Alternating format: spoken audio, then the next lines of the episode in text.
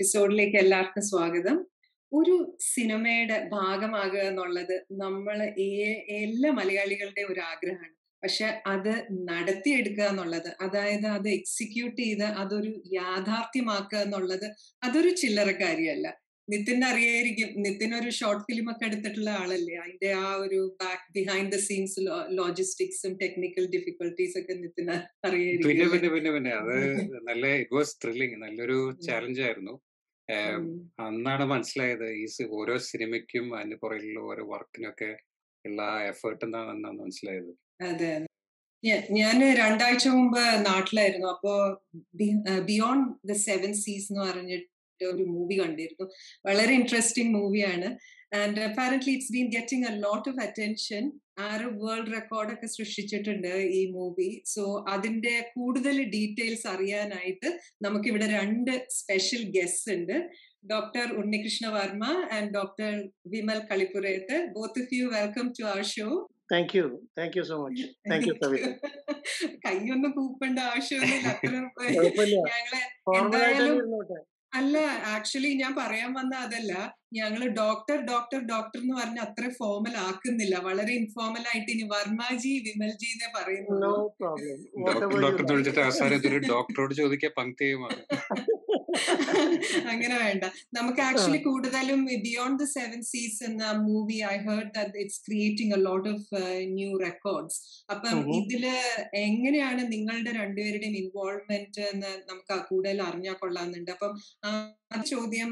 പക്ഷെ അതിനു മുമ്പ് പ്രേക്ഷ നമ്മുടെ വ്യൂവേഴ്സിന് വേണ്ടിയിട്ട് for their benefit doctor Varma is an anaesthetist and doctor Vimal is a specialist endodontist both are based in U A അപ്പൊ വർമ്മജിയുടെ ആദ്യത്തെ ചോദ്യം ഇതാണ് like how did you come across this project ഈ പ്രോജക്റ്റ് ആണോ വർമ്മജി വിമൽജിയെ തേടി വന്നത്? അതോ did you go you know behind the project എങ്ങനെയായിരുന്നു ഇതിന്റെ തുടക്കം? അത് രണ്ടാമത് പറഞ്ഞതല്ല ഒബ്വിയസ്ലി ഞങ്ങൾ അതിന്റെ പിന്നാലെ പോയിട്ടില്ല. ഞങ്ങൾ കുറച്ചു കാലമായിട്ട് ഇപ്പൊ സവിത പറഞ്ഞതിന്റെ ഒരു ആഡ് ഓൺ ആയിട്ട് പറയുകയാണെന്നുണ്ടെങ്കിൽ ഞങ്ങൾ ദുബായ് ബേസ്ഡ് ആണ് ഞങ്ങൾ രണ്ടുപേരും. അപ്പൊ ഞങ്ങൾ കുറച്ചു കാലമായിട്ട് we have got Malayali association here Malayali ഡോക്ടേഴ്സിന്റെ association of Kerala medical graduates എന്ന് പറഞ്ഞിട്ടുള്ള ഒരു അസോസിയേഷൻ ഉണ്ട് ഡെന്റിസ്റ്റും എം ബി ബി എസ് ഡോക്ടേഴ്സും ബോത്ത് ഫ്രം കേരള ഒറിജിൻ ആയിട്ടുള്ള അവരുടെ സ്പൗസസും ആയിട്ടുള്ള. So we use to have cultural meets every year അതിൽ സ്ക്രിപ്റ്റ് ചെയ്യുകയും നാടകങ്ങൾ സ്കിറ്റുകൾ അതൊക്കെ ചെയ്തിരുന്നത് ഒരു കഴിഞ്ഞൊരു മോർ ദാൻ ടെൻ ഇയേഴ്സ് ആയിട്ട് ഞാനാണ് ചെയ്തിരുന്നത് right from two thousand seven. അപ്പൊ അതിൽ ധാരാളം സ്കിറ്റുകളുടെ ഭാഗമായിട്ട് പാട്ടുകൾ അങ്ങനെ വരാറുണ്ട്. അപ്പൊ right from two thousand ten around ആ ടൈം തൊട്ട് വിമലാണ് അതിന്റെ music director and I use to be the lyricist or I mean put in the lines for the songs or whatever അപ്പൊ ആ ഒരു അസോസിയേഷൻ കുറച്ചു കാലമായിട്ട് ഞങ്ങൾ ചെയ്തിരുന്നു. And you know much better that ഞങ്ങൾ പല ആൽബംസ് ഇതുപോലത്തെ ചെയ്തിട്ടുണ്ട്. എനിക്ക് എപ്പോഴും തോന്നും നിങ്ങളുടെ ഒരു കോമ്പിനേഷൻ നിങ്ങളെ ലിറിസിസ്റ്റ് ആൻഡ് കമ്പോസർ കോമ്പിനേഷൻ ഒരു വയലാർ ദേവരാജൻ മാസ്റ്റർ ഒരു കോമ്പിനേ ഒരു ഐക്കോണിക് കോമ്പിനേഷൻ പോലെ. അങ്ങനെ പറഞ്ഞാൽ വിമലിന് ചിലപ്പോ അതൊരു ബഹുമതിയായിരിക്കും. പിന്നെ വയലാറെങ്ങാനും കേട്ട് ഞാൻ ഓടിച്ചിട്ട് അടിക്കും ചിലപ്പോ saying is you could be like that in future ഇതൊരു സ്റ്റെപ്പിംഗ് സ്റ്റോൺ അല്ലേ? ഈ ഒരു മൂവിയിലെ ഒരു it's always good to have wishful thinking അത് നല്ല കാര്യമാണ്. ഞാൻ കാരണം നോ പറയില്ല. ബട്ട് ഞാൻ അവിടെ നിന്ന് എത്തില്ല. എനിക്കറിയാം. I know my limitations I mean jobs apart അങ്ങനത്തെ കുറച്ച് വർക്കുകൾ നമ്മൾ ചെയ്തിരുന്നു. അത് ഫേസ്ബുക്കിലും യൂട്യൂബിലും ഒക്കെ ആയിട്ട് നമ്മുടെ ആൽബം സോങ്സ് മധു ബാലകൃഷ്ണൻ പാടിയതും Biju Narayan പാടിയതും Savitha you are sung with ബിജുവിന്റെ കൂടെ ഒരു ഡ്യുവറ്റും പാടിയിട്ടുണ്ട്. അപ്പൊ അതുപോലത്തെ ചെയ്തിരുന്നു. സോ ഈ ആക്ടിവിറ്റീസ് ഒക്കെ കണ്ടിട്ടാവണം the pro- producer of this particular movie, uh, Dr. Titus Peter, he himself is a maxillofacial surgeon and dentist ആണ്. ദുബായ് ബേസ്ഡ് ആണ്.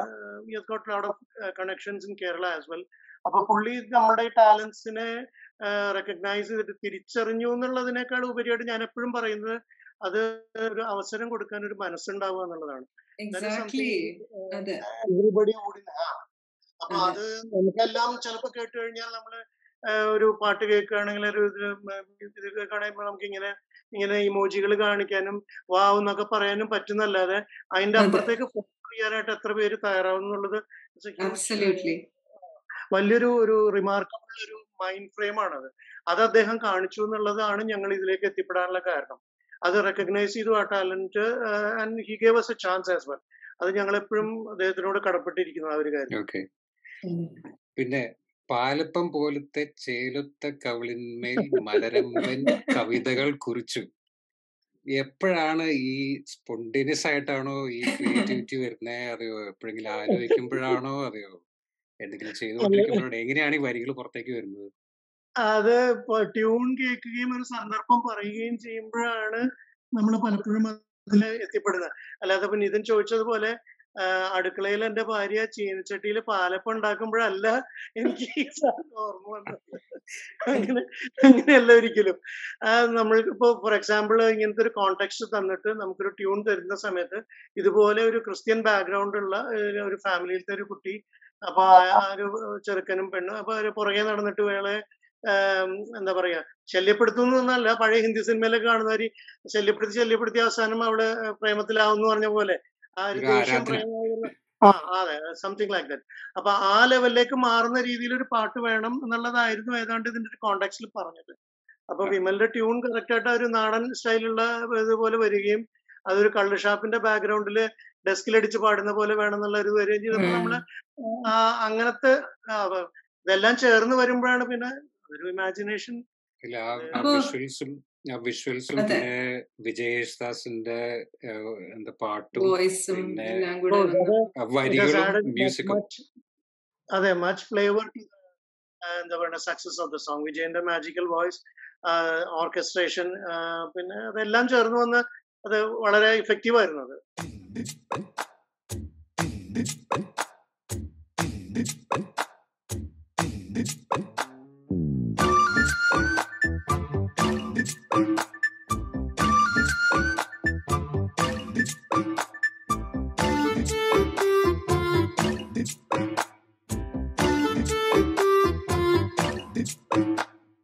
പിടയ്ക്കുന്ന പരൽ മീൻ പൂർമിഴികൾ തുടുക്കുന്നൊരിതൾ പോലെ ചൊടികൾ. പിടയ്ക്കുന്ന പരൽ മീൻ പോൽ മിഴികൾ. തുടുക്കുന്നൊരിതൾ പോലെ ചൊടികൾ. പാലപ്പം പോലത്തെ ചേലൊത്ത കവിളിന്മേൽ മലരമ്പൻ കവിതകൾ കുറിച്ചു. ഞാനതിൽ ചുടുമുത്തം കൊടുക്കുവാൻ കൊതിച്ചു. പിടയ്ക്കുന്ന പരൽ മീൻ പോൽ മിഴികൾ. തുടുക്കുന്നൊരിതൾ പോലെ ചൊടികൾ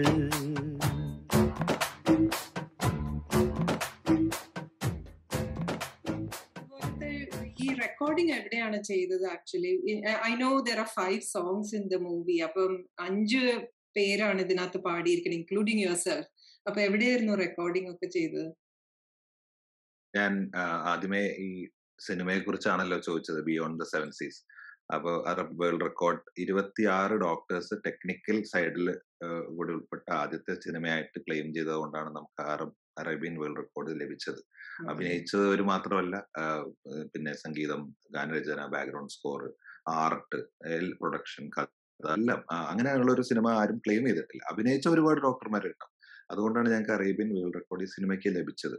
പിന്നെ നേരത്തെ വർമാജി സൂചിപ്പിച്ചതുപോലെ ഞാൻ എപ്പോഴും പറയുമായിരുന്നു പ്രൊഡ്യൂസർ ഇല്ലാതെ ഒരു വർക്കില്ല പ്രൊഡ്യൂസർ ഇല്ലെങ്കിൽ എങ്ങനെയാണ് ഈ സിനിമ വരുന്നത്? ആ അതൊന്ന്. പ്രൊഡ്യൂസർ ഉണ്ടായിട്ട് സിനിമ നിന്നുപോയ സിനിമകൾ ഒരുപാട് പേരുണ്ട്. ഒരു സിനിമയെ നമ്മൾ റിലീസ് ചെയ്യിക്കുക എന്ന് പറയുന്നത് അത് പ്രൊഡ്യൂസർ ഡോക്ടർ ടൈറ്റസ് പീറ്ററിന്റെ മാത്രം കഴിവാണ്. അപ്പൊ അദ്ദേഹത്തിനോട് നന്ദി പറയുന്നതിനൊപ്പം ഇത് അദ്ദേഹം എക്സിക്യൂട്ട് ചെയ്ത രീതി നമ്മൾ വളരെ അഭിമാനപൂർവം നമ്മൾ അദ്ദേഹത്തെ സ്മരിക്കുകയാണ്. കാരണം യു എയിൽ റിലീസ് ചെയ്യാന്ന് പറയുന്നത് അത്ര എളുപ്പമുള്ള കാര്യമാണ് വലിയ സ്റ്റാർ കാസ്റ്റ് ഉള്ള പടങ്ങൾക്ക് മാത്രമേ ഇവിടെ റിലീസ് കിട്ടുള്ളൂ. അപ്പം അങ്ങനെ അല്ലാത്തൊരു സിനിമ രണ്ടാഴ്ച അതിൽ ചില ഷോസ് ഒക്കെ ഹൗസ്ഫുൾ ആയിട്ട് ഓടിയെന്നുള്ളതും നമുക്ക് വളരെ സന്തോഷമായിട്ടുള്ള പറയാനുള്ള കാര്യമാണ്. അപ്പൊ അദ്ദേഹത്തിന് നന്ദി പറയണം ആദ്യം. പിന്നെ വർമാജി പറഞ്ഞ ചില കാര്യങ്ങൾ തന്നെയാണ് ഞാൻ ഈ പാട്ടുകൾ നമ്മളിങ്ങനെ ഒരുപാട് കാലം ചെയ്തു വന്ന ഒരു പ്രോസസ് ഉണ്ട് ഞാനും അദ്ദേഹം ഉണ്ട് അപ്പൊ അങ്ങനെ ഞങ്ങളുടെ പാട്ട് കേട്ടാണ് അദ്ദേഹം ഈ സിനിമയിൽ ഞങ്ങൾ ക്ഷണിക്കുന്നത്. അപ്പൊ ആദ്യ രണ്ട് പാട്ടിനായിരുന്നു ഞങ്ങൾ നമ്മളുടെ സിറ്റുവേഷൻ പറഞ്ഞിരുന്നത്. അപ്പൊ ആ സിറ്റുവേഷനിൽ പാടാനുള്ള പാട്ടുകൾ നമുക്ക് പറഞ്ഞു ഇങ്ങനെയാണ് ഒരു കടപ്പുറം അതിൽ ഒരു അരയൻ അരത്തി എന്നൊക്കെ പറഞ്ഞിട്ട് ഇങ്ങനെ കഥ പറഞ്ഞു. പുലരെ പൂന്തോണിയിൽ എന്നുള്ള പാട്ടിന്റെ റെഫറൻസ് പറഞ്ഞിട്ട് അതുപോലെ ആയിരിക്കണം. അപ്പോ അത് രവീന്ദ്രൻ മാഷൊക്കെ അത് പറഞ്ഞു ആ അതെ. അപ്പം അതിൽ നമുക്ക് ഇങ്ങനെ സിത്താര പാടണം എന്ന് പറഞ്ഞപ്പം അങ്ങനെയാണ് ആ പാട്ട് ഒരു പാട്ട്. അതും രണ്ടാമത്തെ പാട്ട് നേരത്തെ വർമാജി പറഞ്ഞ പോലെ എൺപതുകളിൽ തന്നെ നായികയെ ചേസ് ചെയ്യുന്ന നായകനും കൂട്ടുകാരും. അപ്പൊ ഒരു ശരറാന്തൽ തിരിതാണു പോലത്തെ ലിറിക്സ് വേണമെന്നാണ് അന്ന് ആദ്യം പറഞ്ഞത്. അപ്പൊ അതുകൊണ്ടാണ് നേരത്തെ നിതിൻ പറഞ്ഞ പാലപ്പം പോലത്തെ ചേലത്തെ അതൊക്കെ വരുന്നത്. അത് അദ്ദേഹത്തിന്റെ ആ ലാളിത്യമാണ്. കാരണം ആ ഒരു ലാളിത്യം കലർന്ന വരികൾ വർണിക്കാൻ വേണ്ടി ഉപയോഗിച്ചാണ്. അതെ. അത് പദസമ്പത്ത് അദ്ദേഹത്തിന് ഭയങ്കരമായിട്ടുണ്ട്. അപ്പൊ നമ്മൾ ആ അപ്പൊ അതിലേക്ക് അതിനകത്ത് ഏറ്റവും സിമ്പിൾ ആയിട്ട് വാക്കുകളും വരികളാണ് നല്ലൊരു പാട്ടായിട്ട് വന്നിരിക്കുന്നത്. അതെ അതെ അതെ അതെ. അതെ അതെ. അത് രണ്ട് പാട്ടുകൾ അങ്ങനെ വന്നു. പിന്നെ ഒരു പാട്ട് നമ്മൾ ഒരു ട്രെൻഡി ആയിട്ട് നമ്മൾ സിനിമ അവർ പറഞ്ഞില്ലായിരുന്നു ആക്ച്വലി. അപ്പൊ ഞാൻ വർമാജിയോട് ചർച്ച വർമാജി നമുക്ക് ഒരു പാട്ടുകൂടെ നമുക്ക് ചെയ്തു വെക്കാം. കാരണം സിനിമയാണല്ലോ അപ്പൊ ചിലപ്പോ എങ്ങനെയാണ് വരിക എന്നറിയില്ല. എന്ന് പറഞ്ഞ് വേറൊരു പുതിയ ഒരു ശൈലിയിലൊരു പാട്ട്. ഞാൻ തന്നെയാണ് ട്രാക്ക് പാടി വെച്ചത്.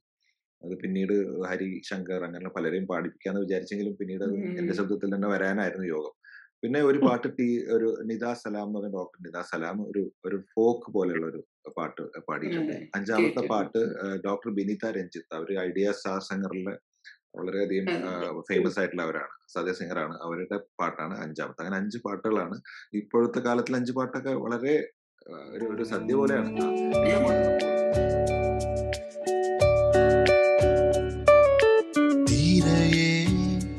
ആഴിത്തീരയേ തീരങ്ങൾ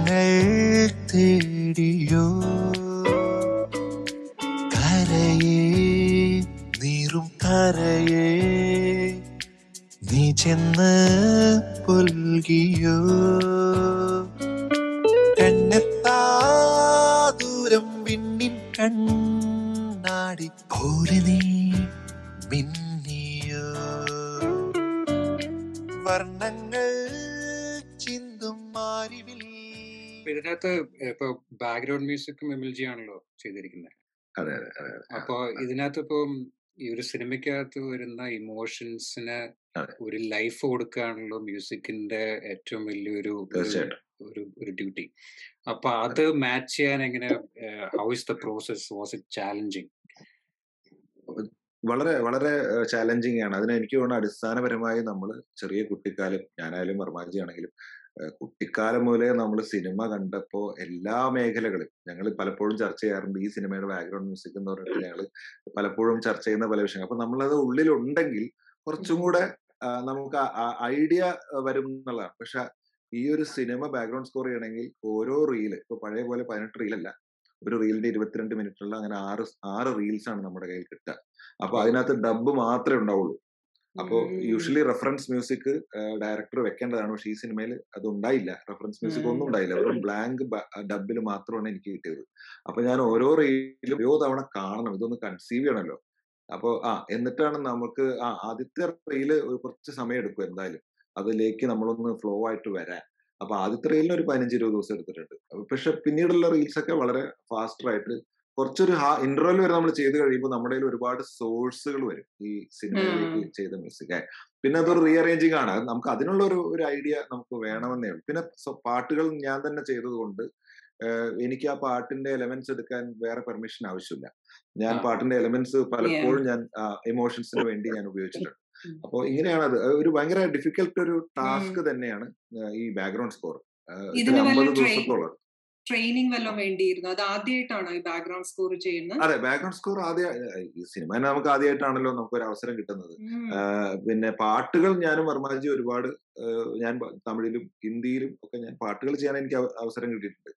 അറബിക്സ് അറബിക്കിൽ വരെ കിട്ടിയിട്ടുണ്ട് സോങ് ആ പക്ഷെ ബാക്ക്ഗ്രൗണ്ട് സ്കോർ എന്ന് പറയുമ്പോൾ അത് ഇത്രയും ടൈം ടേക്കിംഗ് ആണ്. ഒരു പാട്ടിൽ ഇപ്പം Savitha as a singer you know പാട്ടിന് ഒരു ടെമ്പോ ഉണ്ടാവുള്ളൂ.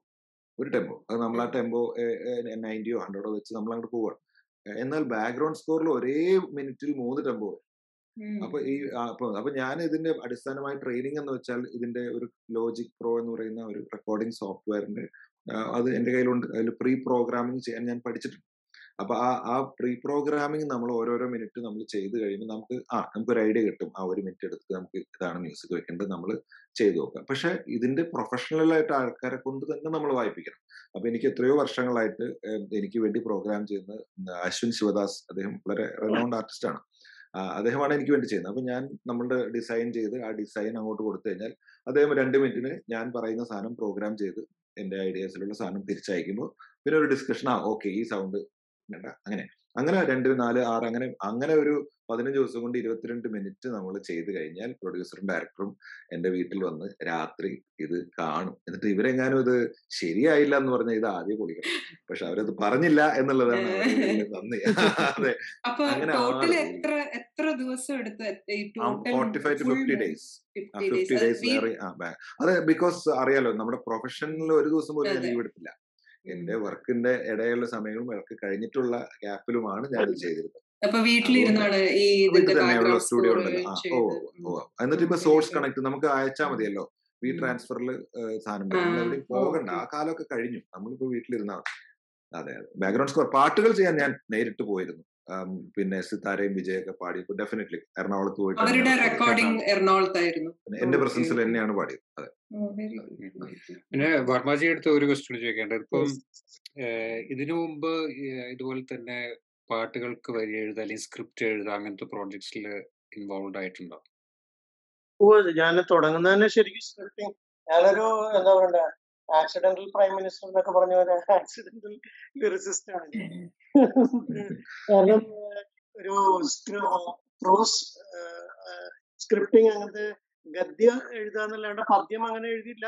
എഴുതുമായിരുന്നു പക്ഷെ not my very strong point പക്ഷെ ഒരു കവിതകളായിട്ടുള്ള രീതിയിലും ചെറിയ ചെറിയതൊക്കെ എഴുതിയിരുന്നെങ്കിലും ഒരു ഇറ്റ് സോ ഹാപ്പൻ ദറ്റ് ഇങ്ങനത്തെ ഒരു ആവശ്യത്തിന് വേണ്ടി വന്നപ്പോൾ ഐ കുഡ് ആക്ച്വലി എന്താ പറയാ identify my capacity within myself അങ്ങനെയും സാധിക്കുന്നുണ്ട് നല്ല വാക്കുകൾ യൂസ് ചെയ്യാനും അത് ചെയ്യാനും പറ്റുമെങ്കിലും കുറച്ചുകൂടി പ്രാസം വെച്ചിട്ട് റൈമിങ് വേർഡ്സ് ആയിട്ടും നേരത്തെ നിതിൻ പറഞ്ഞ പോലെ ജനങ്ങൾക്ക് പെട്ടെന്ന് ദഹിക്കുന്ന രീതിയിലുള്ള സിമ്പിൾ ആയിട്ടുള്ള ലാളിത്യമുള്ള പദങ്ങളും അങ്ങനത്തെ ഒക്കെ കടുകട്ടിയായിട്ടുള്ള സാധനങ്ങളൊക്കെ ഇപ്പൊ വയലാറോ അല്ലെങ്കിൽ ഒ എൻ വി എന്നൊക്കെ പറഞ്ഞു കഴിഞ്ഞാൽ വളരെ ആശയഗാംഭീര്യമുള്ള സാധനങ്ങളൊക്കെയാണ് എഴുതാറ്.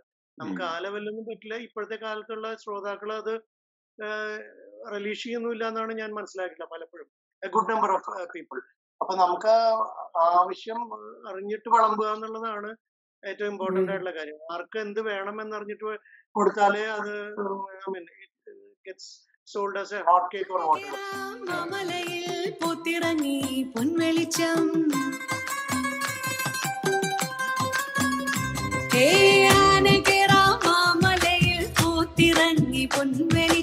ആഴക്കടലിനടിയിൽ